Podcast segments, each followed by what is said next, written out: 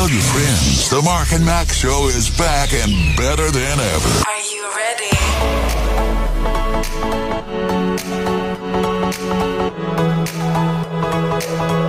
liferadio.fm. It's the Mark and Mack show, and a drone operator spots a message on a beach saying help. Yep. And this is something that, you know, look, if you've never really um if if you're standing on a beach and you draw out a big word and it looks big, okay? Mhm. If it looks big to you and you're standing there up in the sky, Right. it means nothing. They Yeah. can't see it. Yeah. It has to be so big on the ground that you can't tell what it says for the, anybody to see it over a thousand feet up. Okay, Yeah, just that's true. So for a drone operator to spe- see help spelled out on a beach tells me something. Well, for one thing, you legally can't fly a drone in the United States over 500, uh, 400 feet above the surface of the, you know, wherever, Oh. wherever you are. So, I didn't you're, know so you're 400 feet in the air unless you're flying around an object like a building or a water tower or something like that. And then you can fly 400 feet over the top of that. But that. not something you're going to find on a beach very often, right? But this guy and his son, uh, a man and a boy, they've been rescued from a remote beach on the New South Wales south coast in the in Australia after a drone operator spotted their help message written in the sand. Uh, New South Wales ambulance confirmed the man in his 30s and the younger uh, the boy younger than 10 were injured when their boat overturned in rough seas last Wednesday morning. Onlo- onlookers became concerned when they spotted the boat floating upside down. When locals were unable to see people in the water near the overturned boat, they called nearby resident and drone operator Marie Jackson to the beach. Uh, Jackson says, I put the drone up and located the boat in the water upside down. When I flew the drone over the beach, I located a person. The man had written help in the sand. Uh, a rescue operator retrieved the pair just after 10 a.m. The man was airlifted to Can- uh, Canberra Hospital in a serious but stable condition. The boy was taken to another hospital in a stable condition. Wow. So, drone operator Wow. to the rescue. Yeah.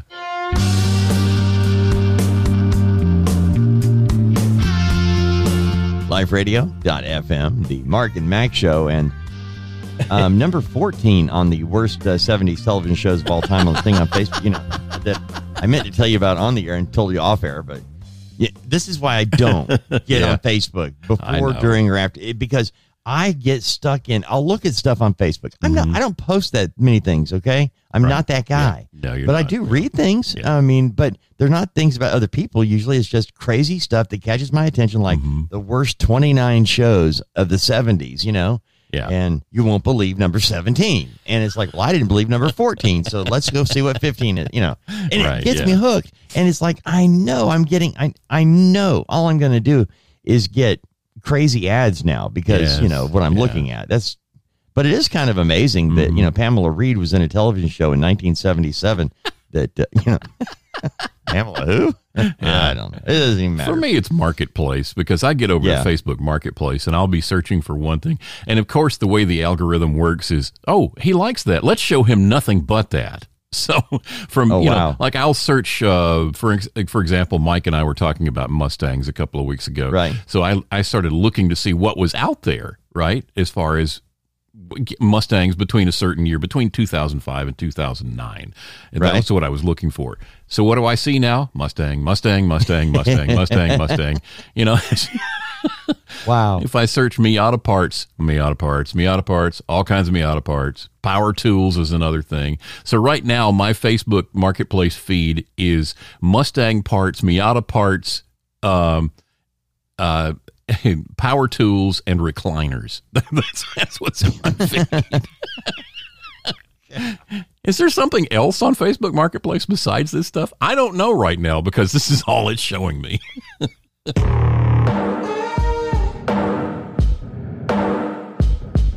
liferadio.fm, the Mark and Mack show. And, you know, Mark, I'm back to that drone story we had a few minutes ago Yes, about yeah. people on the beach because you mentioned something that I didn't know that drone operators are only allowed to go up like four or 500 feet in the air. Yeah, 400. And- yeah. I just didn't know that at all. And so, does it count like um, you mentioned, it, like if you're over a water tower, mm-hmm.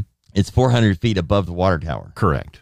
Now, what about antennas? Like if you have a radio antenna, Mm-hmm. 1,100 Can feet. you go- yeah. Yes, you can. yeah. So, oh my You goodness, can go up to that's crazy. 1,500 feet. Yeah. If it's a See, 1,100 the- foot tower, yeah. the video I've seen you post online, you know, of your drone back a couple Yeah. of years ago when you were really doing it, you did some amazing videos, and it looked like you were a lot higher than that. No. It, it- to me, you know. It, wow, It's funny. I didn't know. it's funny how how high 400 feet actually looks. I Right. mean, because you can set the limits in the drone in the controller. You set the, the height limit, and Mm-hmm. It will it will stop. It won't go any further than that 400 feet, right? Wow. Uh, or you can you can turn the limiting off and then fly up to however as high as you want to, like around a water tower or a t- or a radio Yeah. tower or something like that. Um, but when Have you're you ever looking, been flying your drone and lost sight of it where you could not see it? Yes. And you're and that's not supposed that's not supposed to happen. You're always supposed to have visual contact with it. Always. I'll be dog. Didn't know that. Yeah, that's another thing. Yeah. That's pretty cool. Right. You ever You're- lost it? I mean, like it went down somewhere and you didn't know where. The first day I flew it. Yeah. Really? Yeah. I was Wow. I was in Springville, Alabama. I had gotten this idea about shooting some various things around there and putting a little video together. And I wanted to start out by shooting the water tower that's up on top of the hill over Springville, and it's got Mm-hmm. Yeah. the, it's got the name of the town on it. Right. Right. I thought, well, this will be cool. I'll zoom in. I'll, I'll fly in really close and then pull backwards away from the water tower and and reveal the name of the town. and That's cool. and that's how this that's how the video opens. It's on YouTube right now. You can go look at it Yeah. if you want to. But the uh, the the thing is that this water tower is not one of those that's up on legs. It's sitting on the ground on top of this hill, and and there's a little church up there, and there's a old there's an old cemetery right next to it with Confederate gravestones and such. So I'm parked in I'm parked on the loop around this cemetery, and I'm watching the the picture and I'm pulling back and I see, okay, it's Springville. There's the sign. You can tell it's a water tower. Okay, I should stop about. And I hear the drone hit something. it ran into a tree. I'm flying backwards, right? So I don't see, I'm looking at the little screen. I don't see what's behind me. I see what's in ahead of me, right? And so I fly into some trees. It falls. It is during the fall part of the year. So they've been out there clearing the cemetery and blowing all the leaves off into the woods off to one side where I crashed. Wow. And so the drone hits the tree, tumbles down, falls into these piles of leaves. It took me forever to find that drone. Wow. I thought, that's awesome. I've spent all this money on this drone, flown it for the first time, and lost it the first day. you know, back in the seventies, before drones and before remo- you know, they, they had remote control airplanes. Like you know, we had the Yes. remote control Yeah. Mm-hmm. cars, and the rich guys had the airplanes, and they were pretty cool. But there was a trick thing they had. It was those remember the little gas powered cars and planes that they the little Cox engine. It was Yes. ring ring ring, Yeah. one of those little Mhm. things. All right, my dad, uh, Michael, my brother, got an airplane. Uh, one of those Cox. I think it was wasn't that what it's called? The Cox motor. Or what was that? Well, that was one of the brands. Yeah, Cox. Yeah. Was it. Anyway, and he got a plane for Christmas. And it wasn't remote control though. It was the motor and all that, but it was on a string. And what you would do yes. is you would get it started and it would fly and you would go around in a circle and You you had- could make it do some really cool Yeah, you had the handle, you tilt it up or down, Yeah. make it go up or down. Yeah. and it was a really cool way if you were not rich enough to have a remote control, your hand mm-hmm. was the remote control, just like it was for TV. Okay. Right. Yeah. So what happens is here we are Christmas Day in the afternoon. Got to take it. It's the cool thing. This is the coolest toy we got, right? And our stepfather Charlie is out there. Well, I'll show you how to do it, Mike. You know. And uh, we go to the park. Okay, flat area right there on the basketball courts. Ring, get it started, and it's going around, and it looks really cool. It goes around, and Charlie goes down. To make it go up or down, you go like this, and it goes up, and then to make it go down, you do this, and wham, bam, hits the pavement. yeah. Merry Christmas is over. Mike never flew it.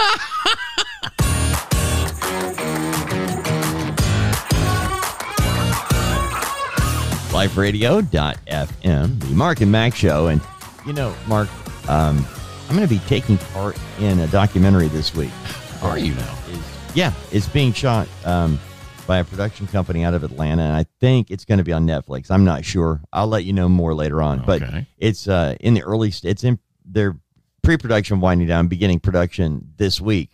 And it's the uh, 30th anniversary of the Palm Sunday tornado that hit in Piedmont. Ah, and you know they're getting it this is the 29th year and next year being the 30th they're trying to get it all done you know before then. So they're starting you know this week. They've done uh, they've some some remarkable work already. And uh, that's why i was thinking about the drone stuff earlier. Yes. because it would be so fascinating to have drone footage of the tor- the path of that tornado Mm, yeah. because what we do have is some helicopter footage and things Yeah. like that. But anyway, something I found out um, over the weekend, and by the way, I was in this Palm Sunday tornado, which I'm not going to belabor, and we're not going to talk about this a whole lot because it's really going to just interest me and two other people. But um, it was a traumatic event, and it was a just people died. It was on Palm Sunday at a church, Mm. and anyway, um, but there has been this rumor for years that the there was a video camera inside the church because of the Palm Sunday service. Uh, the little kids were doing things with the little palm fronds going around the church. Yeah, yeah. And there has long been a rumor that there was a video camera inside the church that was on when the tornado hit. Hmm. And I really thought, like many things about an event like that, you hear apocryphal stories, you know, that yeah, sound re- yeah. they sound possible, but yeah. Well, um, anyway, I actually am going to see that video is real. Wow. And uh, yeah, so they're not going to allow it to be used in the documentary itself, Hmm. but they are. Uh, this is the first time many people have gotten together. I didn't know this because I assumed a lot of you know that they talked about it. Uh, but what has happened over the years? They found out in pre-production that uh, most of the people, even though they attend church together, a lot of them still, they don't talk about the tornado. They have not had a conversation about the tornado Hmm. With others. Hmm. At and so that's been a it's been really weird. But uh, I was thinking because I I'm I know the helicopter footage exists because I did watch some of that. But uh, anyway, so we're, I'm going to actually get to see some things this week that I haven't seen or been a part of in uh, you know 29 years. Wow. And yeah, it's going to be pretty remarkable and uh, you know pretty excited. My son Andrew was actually asked to direct. Uh, the you know 'cause he that's what he does now. He's a, a director of you know doing videos and films and TV commercials and what have you. So anyway, thought that was oh, but hey, by the way, the company that hired him to be the director uh, did not know that he was actually in the church. Wow. They they just knew he was from Alabama. Yeah. Uh, Hey, you know, would you be interested in doing this from Alabama? He was like, you know, really, they didn't know. Wow. Yeah. So anyway, just give you a little heads up. That's what I'll be working on later in the week. And so uh, if if Dave takes off next week because he's just incapable of working, that's why you, you'll know.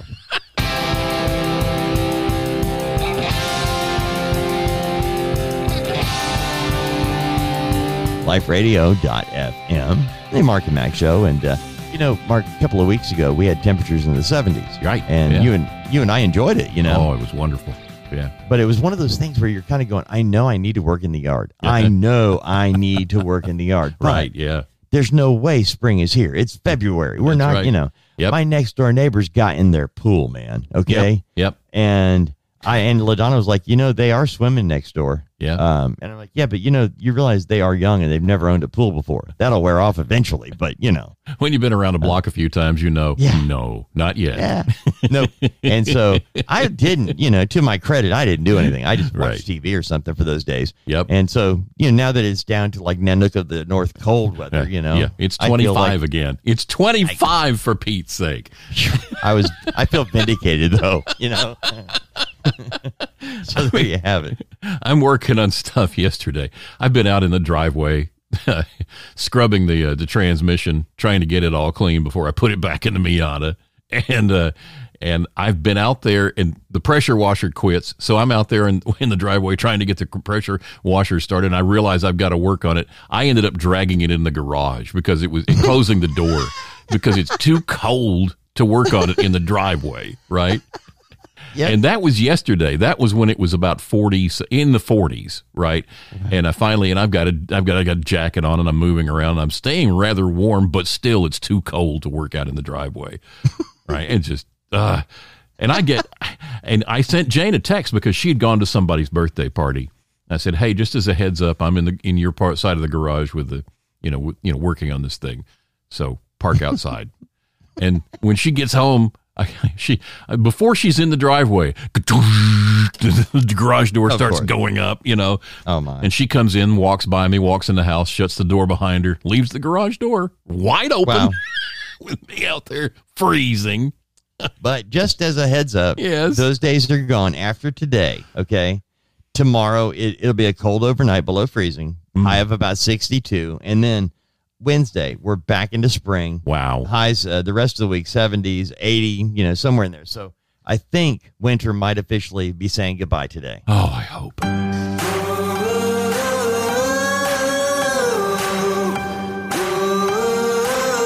LifeRadio.fm, the Mark and Mack Show. And hey, man, just letting you know, um, on my uh, 29 worst ep- uh, TV shows of the 70s, I'm up to number 18 now, Mark. So just, there you go. So, what was number 17?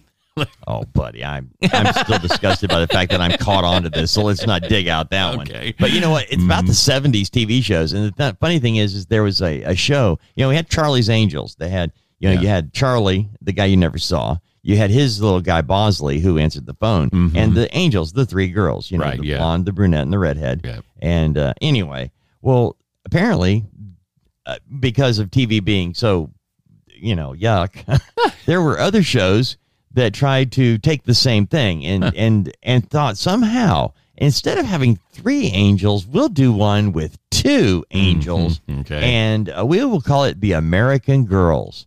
Um, basically, it's about two girls who were sent on investigative missions that led them into all sorts of adventures. Wow. And so the American Girls, okay, it I don't know how many episodes they filmed. I just know they only aired eleven. Okay, Mhm. Or no, they only owed no. Oh, I'm sorry, they only aired six because they were so bad. Wow, but here's the part of it, Mark. why I never saw it. I never heard of it. No, but Wow. here's the part of it. Actually, I looked it up and I thought, wait a minute, this show was on before Charlie's Angels. Oh, where did they go wrong? And so I'm looking at this because, well, Mark, what else do you have to do except a radio show and everything else that we do? Right. I start investigating while we're on the air. so I will follow through with what I said I'm going to do. I'm turning it off. good. You should.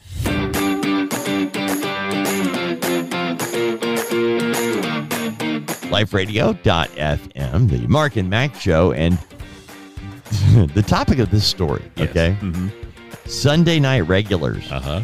Now, this could be so many things from eating prunes to, you know. Not that kind of regular. oh, okay. This is something that we have talked about off and on over the years, many, many times. All right. And we have usually referred to people we know, you know, Mm-hmm. in the restaurant business.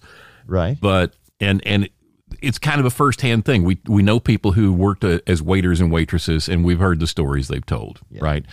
And So then I hate Sunday. that they hate working on Sundays. Yeah. And then I see this just the mm-hmm. other day. I see this as I'm pulling show stuff together.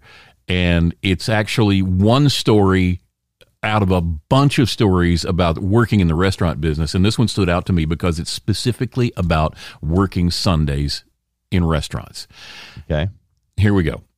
In the early 90s, I was a waiter at Friendly's. On Sundays, I worked all three shifts breakfast, lunch, and dinner. Sunday nights were particularly brutal as it was our busiest night, yet we were always undermanned due to staff not showing up, and I was already tired from a long day.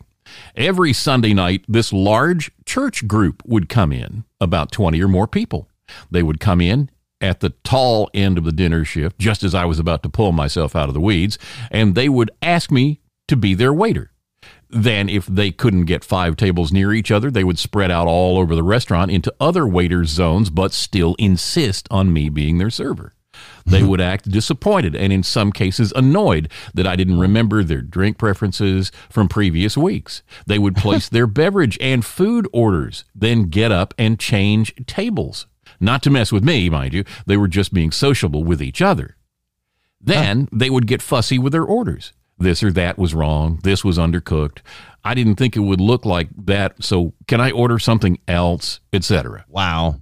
It was hard for me to tell if I'd gotten an order wrong or maybe I had the right order for the wrong guy because they wouldn't stay in the same seat throughout the experience. It went on and on. They were, per capita, the neediest customers I had to deal with all week. and there were at least 20 of them all at once every Sunday. Wow. So here's the kicker religious pamphlets. That's what I got tipped every week, plus No. about plus about five dollars in change. Oh, come on. So we know this is an anonymous story. Yeah. Somebody anonymous on on a Reddit forum or something. But this rings true because of the people that we know who Right. have worked in the restaurant business serving tables and they will all tell you nobody wants to work Sunday. Not just because they want the day off. Right. It's because it's the hardest day to work because the crowd is different on Sundays. They're pushy, they're demanding, they're they're sometimes they're just nasty and they leave tracts, pamphlets instead of money as tips. Right. Sometimes they leave pamphlets or, or religious tracts that look like a twenty dollar bill. Oh, those are the evil ones. Those are those are so awful because these people Uh. work hard for a living. They don't make minimum wage, Right. right? They live off Yeah. of their tips, and you go in after church and you and instead of helping them clear, I had actually Rich Mullins, who was a CCM artist way back early in the day. Uh, I had him. I invited him to come and join us for dinner after a concert one time, and he says, "I can't. We got to get ready to go and leave town, go for the next show. But you guys go have fun, and when you're through, do what Jesus would do: clear the table and leave a big tip." And that has always stuck with me. But do you ever see anybody from a church group doing that? No. You ask people in the in the restaurant business and they will tell you by and large what they see is what this person just described.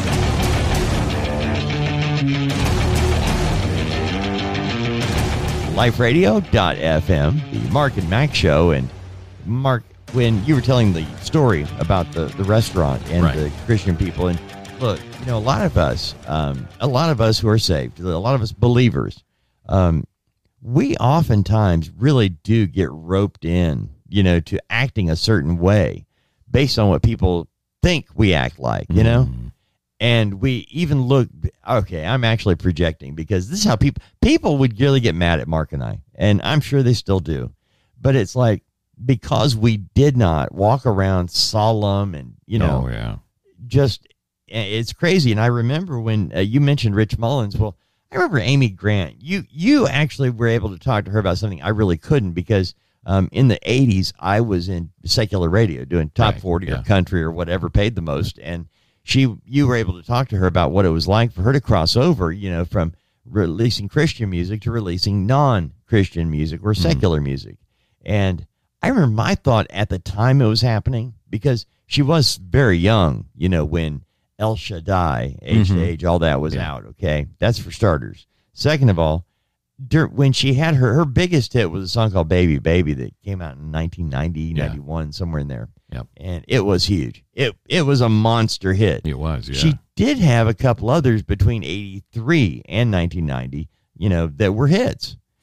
And it was amazing because you were able to talk to her about it from the what what happened in Christian radio and how people were like, "Oh, we got to shun her now," you know. Mhm, mhm, And yet, I remember her talking about looking at her daughter, you know, mhm. and how people, you know, it's like they have an expectation of us as Christians that we're just no fun, that we suck the life out of everything. Mm. And she noticed her daughter when they were playing something, you know, up tempo and fun, that her daughter was smiling and dancing and giggling. And, you know, why we can't be that way is Yeah. the is the big question. And the reality is we can.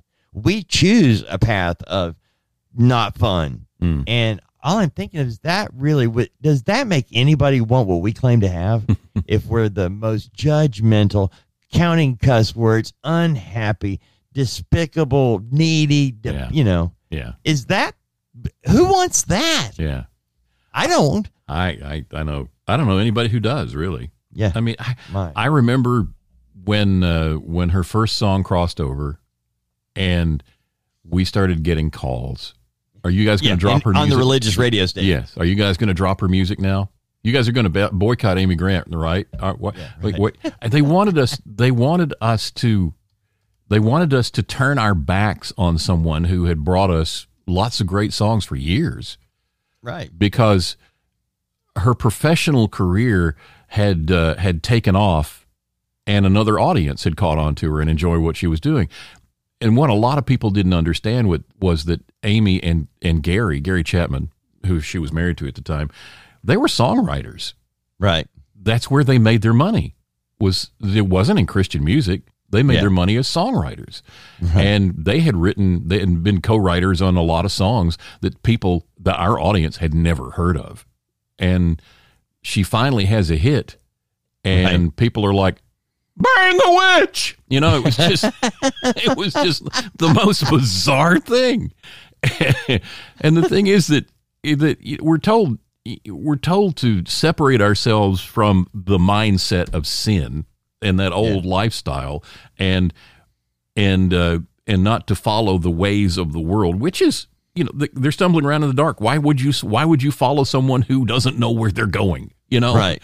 so why do that but not i mean we still live in this world. We still function in this world. We still you know shouldn't we be doing what we do to the best of our ability and making an impression on people so we can share with people what drives us? I think we should. And of course she's had plenty of time. Now recently amy has has said some things publicly which i don't agree with and i don't think many Yeah. christian people would. But you know she doesn't answer to me and on that day that final mm-hmm. day sh- i will need, not be the person she stands in front of answering to Right. so i don't have that job it's not my job it's not my title so i will not be passing judgment on. The Mark and Mack Show.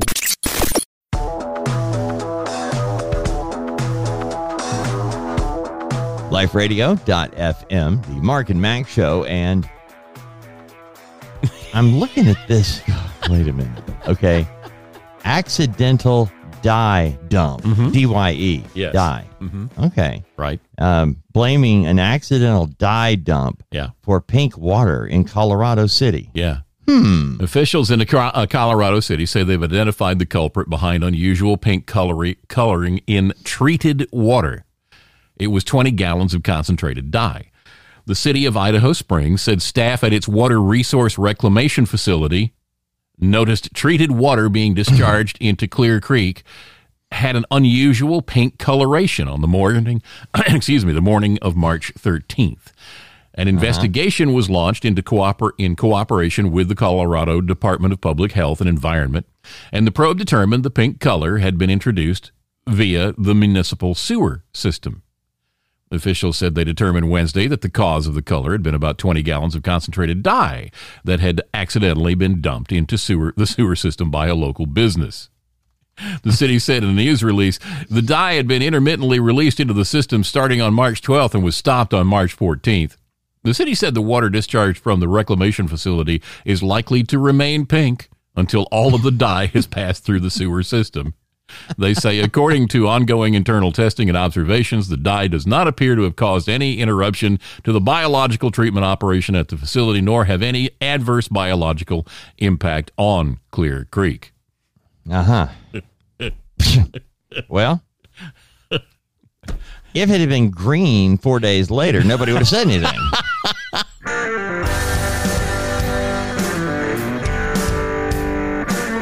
LifeRadio.fm. It's the uh, Mark and Mack show. And, you know, earlier we were talking about that a couple of weeks ago we got tricked. You know, some people got tricked, you know, with the 70 degree temperatures and everything else.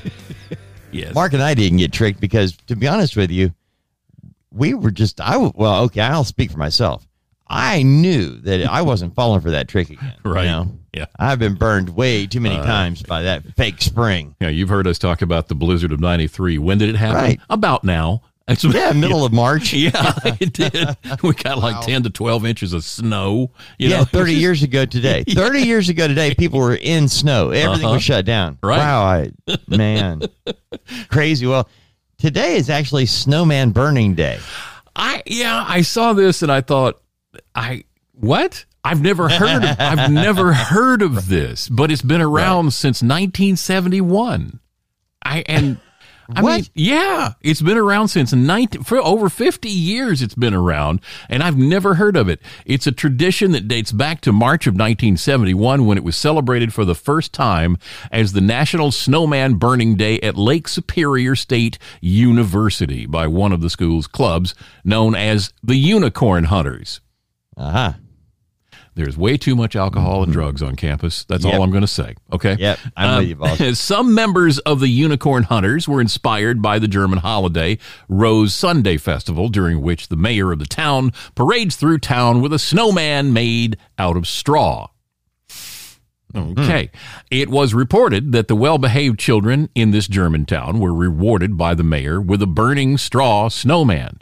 If it was this act coupled with the ex- experience of particularly old and harsh winter, a cold and harsh winter, I should say, that inspired the unicorn hunters to begin the tradition of burning snowmen, as it was believed that the smoke would prevent blizzards and help usher in spring-like weather. Uh, this event, this is this is like a Groundhog Day gone wild, is what this is. You know, this Yeah. event would go on to be a long-lasting tradition of Lake Superior State University for over decades, over decades, Wow. as a way of welcoming the arrival of spring.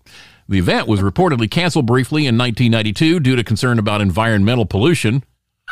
Come on. It was, however, restored as part of Michigan tradition after the public had clamored for it. Uh, today, the snowmen used for Snowman Burning Day are made out of wood, recyclable paper, as well as some straw, among other things. The snowman typically stands about 12 feet tall.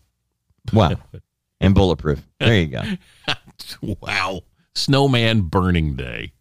Wow. You know, we were talking last week about how every every town has a festival of some kind. Yeah. What if your town burns a snowman every spring? Well, I'm a little concerned with that, but I'm almost more concerned about the unicorn hunters, man.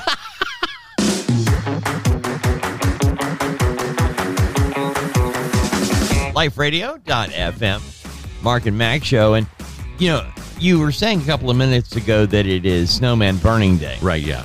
Well, you know, whenever there is a day or any day has more than one, today is. And today is also Alien Abduction Day. And considering Yeah. the number of UFO sightings that are going on and the number of people who are laying it out there that, and this is a, uh, this is something we've heard for a while, uh, that the government of the United States of America, being a leader of the free world and all that, that the reason they are popping up with these UFO stories now is because when the rapture occurs and people are left behind, they will Right. say it wasn't uh, a biblical thing. It actually they're UFOs. Right. So Yeah. just preparing you for that. One. Yeah, but today is, amongst many other things, a- Alien Abduction Day. Um, Aliens, I'll just read through the story. We'll, we'll Okay. deal with it, okay? Aliens are said to be living things that exist outside the planet Earth. It's believed that aliens transport themselves through identified flying objects, UFOs. The first time a UFO was sighted was on March 1st of 1639. Now, a lot of us think it goes back to that guy who saw the the pilot who saw them and named them UFOs because flying saucers because of the way they move through the air. Remember that story? Yeah. yeah. But this was 1639. State. Yeah. When John Winthrop recorded in his diary that another man, James Everell, was in a boat with two other people in a river when they saw a great light in the night sky. When the light stood still, it flamed up, and when it ran, it changed into a, the figure of a swine. Just going to let that lay there. Um, The man in the boat also claimed that the light ran very fast and was going back and forth between their village and another nearby village just two miles away. Some other people said they saw the light too around the same area. After a while of the sighting of the UFO, the people in the boat saw themselves found themselves in a part of the river that they couldn't remember rowing their boat to. It was very strange, and if it were in today's world, it would be have been recorded as the first alien abduction.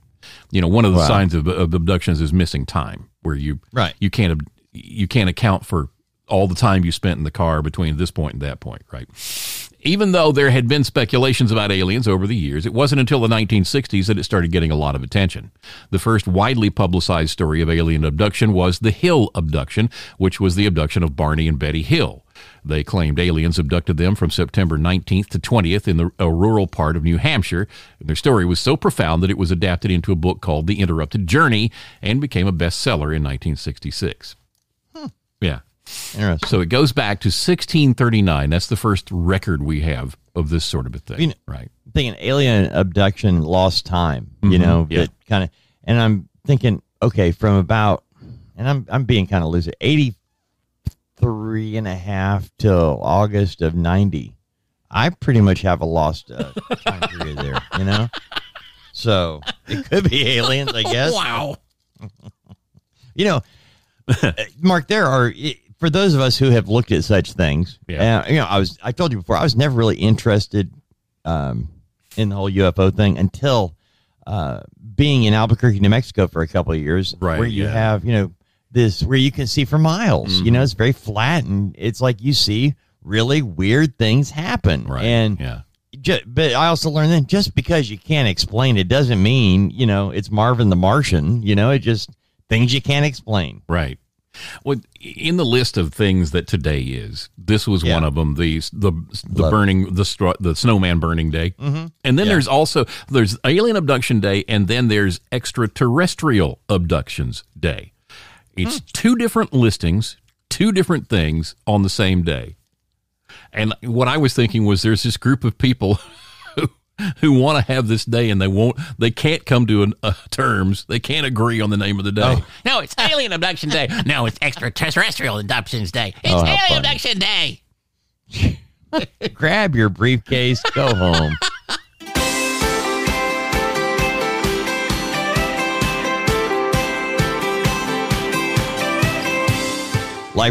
LifeRadio.fm, the Mark and Mack Show. Mark, you know, we mentioned that today is Burning Snowman Day, Right. Um, Alien Abduction Day, Right. and is also uh, Mystery Creature on Florida Man Security Camera Day. I, I sense a theme running through here. yeah, I think there is. A mystery creature that report repeatedly triggered a Florida man's home security camera was thought to be a human hand and even an octopus before they finally mm-hmm. identified it. Dean Gordon said he was asleep at his Lehigh Acres home when he received an alert from his home security camera at 1:40 a.m. Sunday. Gordon said he checked the camera footage on his phone and was not sure what he was seeing in the backyard. He said, I thought it was a human hand, and I was like, hold on, let me watch that again. Then I said, oh, that looks like an octopus. He uh-huh. said a, a second alert from the doorbell camera at the front of his home offered a slightly clearer look. The second video was from around front, he says. That's when he stopped and I saw the leg, and I think an eye. You could see the frog's legs and a big eye. Gordon posted his footage to Facebook, asking neighbors if they could identify the creature. Locals said the animal appears to be a Cuban tree frog, an invasive species known to live in the area. Some commenters said the amphibians have been seen, amphibians, uh, climbing on their cameras as well. And the only Wow. reason this story means anything to me is because I've gone through the same experience, waking up at two in the morning because my doorbell camera is chiming at me. Right. I'm like, what? What the- what is it? And I pick up the phone and look at it, and I see this antenna from a bug moving back and forth on the oh. camera. Oh, You never know what's going to set your camera off.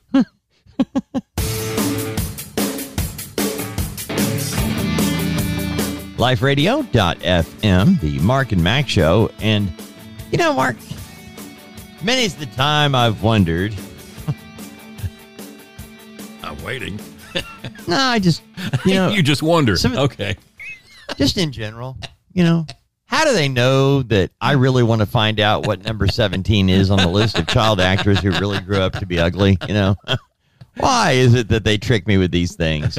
It really bothers me that I get sucked in. I, I really thought for a moment you were going to say you. Sometimes you wonder what kind of darts I use to throw at the board to pick stories. Oh no, I know. You know the reason I ne- I I I'm just so thankful that you do it because if it was left up to me, we'd be working on last Monday's schedule. You know, I We'd be talking about murders and Oh yeah, yeah. Death and grief and sorrow and murder. That's right. Yeah, pretty much so. Anyway, all right. What do we have here? We have Yeah. Mm-hmm. um, a, a dolphins pay surprise visit. Yep. Now, at first, I was thinking the football playing dolphins. so I'm guessing that would have not been it. that would have been a great story actually. Oh, that- a well, pair yeah. of dolphins paid a surprise visit to two paddle boaters off the California coast. Bill Clements, who posted the video of the encounter to TikTok, said he Ah. and friend Justin Kesmo were out in an inflatable paddle boat off Dana Point when he expressed his wish to see a dolphin in person. He said in the video, "Wouldn't it be rad if a dolphin came over and jumped?" because everybody says rad. Um, Mm-hmm. Seconds later, a dolphin emerges from the water right next to the boat. The ocean mammal, I'm just going to, Wow. just come on, people, was soon Wow. joined by a second dolphin. Clemens remarks when the dolphins appear in the video, hey, he was listening to us. Wow. Just call me the dolphin whisperer from now on. He said, he, he wrote in the video's description. wow. Wow. You know, going to the ocean and seeing dolphins, you know, t- that is still an amazing thing to me. It is, yeah. And it's just because they're out in the, you know, we're in their world now. Yeah. Most of us, uh, for me anyway, I just you know seen them like SeaWorld or whatever. But Right. I know that uh, the last few times I've been to the beach, one of the I have very few requirements in going to the beach because I love it. Mm. But I don't mind paying extra to stay on the beach facing the ocean. Right. Because I get up earlier than everybody else Mm. and I want to sit out on the day. I want to look at the ocean Right. and drink my coffee Right. and just be. Yep. And I remember being able to, but there was one trip in particular where um, the dolphins were going at a certain time in the morning and a certain time in the evening. Mm. And it, I could sit there and it was like by day three, I knew about what time, you know, I was going to see them. And it was, it was just remarkable to see these, you know, Mm-hmm. just God's creatures, you know? Yeah. and you you see you know just god in Mm. everything and it's like man i we really need to take time out of our busy day to actually look at what god has blessed us with Mm. and anyway it just even now i'm closing my eyes and i'm picturing it you know Yeah. and it's like i i think i need the beach mark i think i need to go and just sit on the deck watching Mm-hmm. i think there's real value in that I'm with you. and get away from the Miata up on stands, get away from the dream of the Bradley GT, get away from the people cutting cut, you know, counting cuss words in movies, Yeah. and just exist and enjoy what Yeah. God's provided us with. Sip the coffee, watch the waves.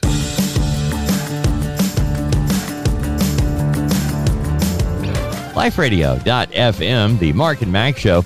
You know, Mark, one of the funniest things that has happened in the uh, the era of the Ring doorbell camera Mm-hmm. is a how affordable it is to actually have cameras around your home uh, from a security standpoint. Yeah. You know, you can look on your smartphone when you're at work and see if there's somebody at your house. And Right. like you mentioned a couple of minutes ago, the you know getting woken up at three in the morning because a spider climbs across the lens. Yes. Yeah.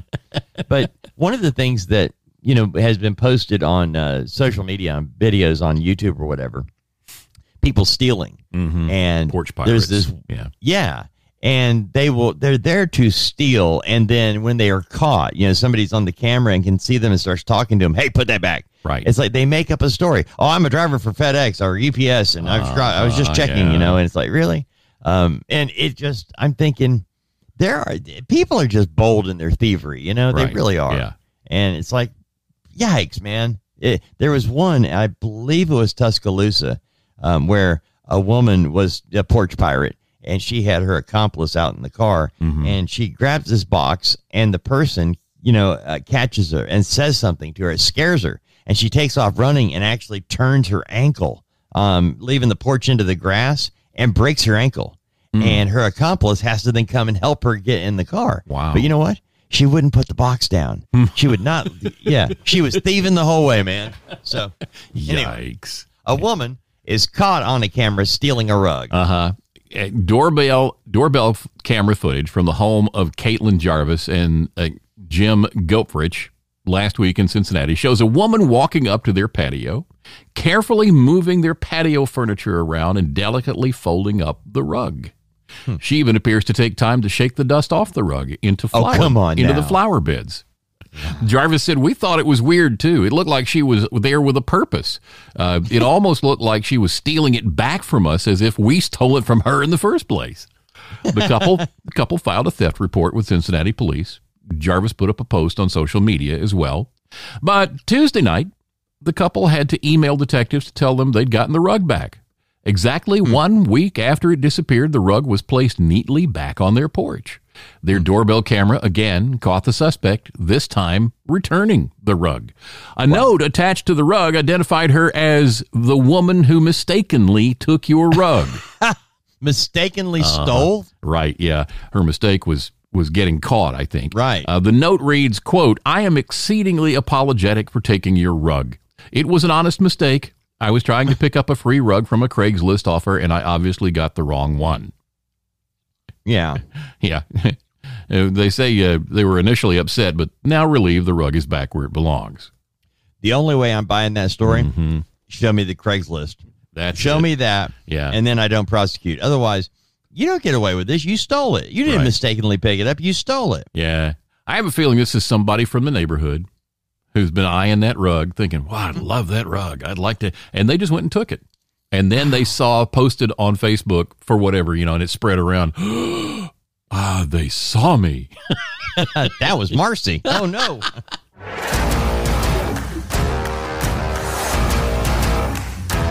LifeRadio.fm, the Mark and Mack show. And, you know, when Mark, it just hit me. We have not done a Guinness Book of World Records story. Oh today. my goodness. And I was thinking the last time I even heard of a story about a free diver, Mm-hmm. you know, not somebody who does who dives for free, but you know that it was a Guinness Book of World Records story. I think so. Mhm. Yeah, we have yeah. we have missed it. We're going to go a full day without a Guinness Book of World Oh, Records story. whoa. I think that's a good thing. I We- think it's a good thing. We can't let that happen, though. I think it's a good day. It's, it's, it's a major award.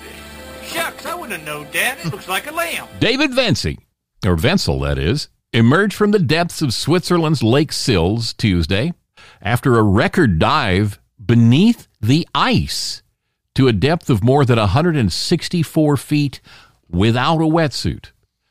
The 40 year old Czech diver's record vertical plunge from a, to 170.9 in a single breath follows his entry into the Guinness Records book for swimming the length of a frozen Czech lake in 2021. He dived through a hole in the ice, then retrieved a sticker from a depth of 50 meters down to prove his feat before re-emerging through the same hole. He spat some blood, sat down for a minute, and then opened a bottle of champagne. A later visit to the hospital confirmed there was nothing seriously wrong with him. The plunge took him one minute and 54 seconds, according to his promoter, Pavel Kalus, which is, was a bit slower than they expected. Quote, hmm. he kind of enjoyed it, but he admits he was a little more nervous than usual and he had some problems with breathing. Well, he was underwater. Um, there was nothing difficult for him to be in cold water. Lack of oxygen is something normal for him, but this was completely different because it's really difficult to work with the pressure in your ears in cold water. If you combine all these three things cold water, lack of oxygen, and the problem with working with pressure it's something very unique. Yeah. Yeah. And all I'm thinking is says later a later visit to the hospital confirmed there was nothing seriously Mm-hmm. wrong. And I'm thinking, well, physically, like, I mean, come on. There's no way this guy's normal.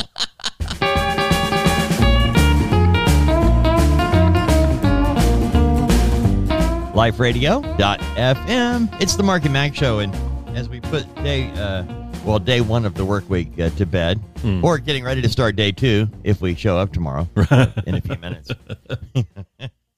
Because this hour replays in the five o'clock hour Right, the yeah. next day. And I have to wonder, I don't know if we're going to be here today or not, or if we were here yesterday. I'm a little confused, There's Mark. no telling. All right, so there is now a way, and I believe this, thinking yourself thin. Yeah. Okay, All right. thinking yourself. You've done every diet known to radio. Uh-huh. I mean, Uh huh. you've been the guy. All right, We've yeah. wrapped you. We've pulled you. That's we've right. dehydrated you. We've fed you. We've done everything possible, That's Mark. right. The radio salespeople walk into the weight loss place and say, "Have I got the guy for you?" Yep. there are a lot of ridiculous weight loss gimmicks out there. Whether you're eating nothing but grapefruit, you remember that used to be a thing with your parents. Oh, I'm on a diet. I'm eating nothing but grapefruit.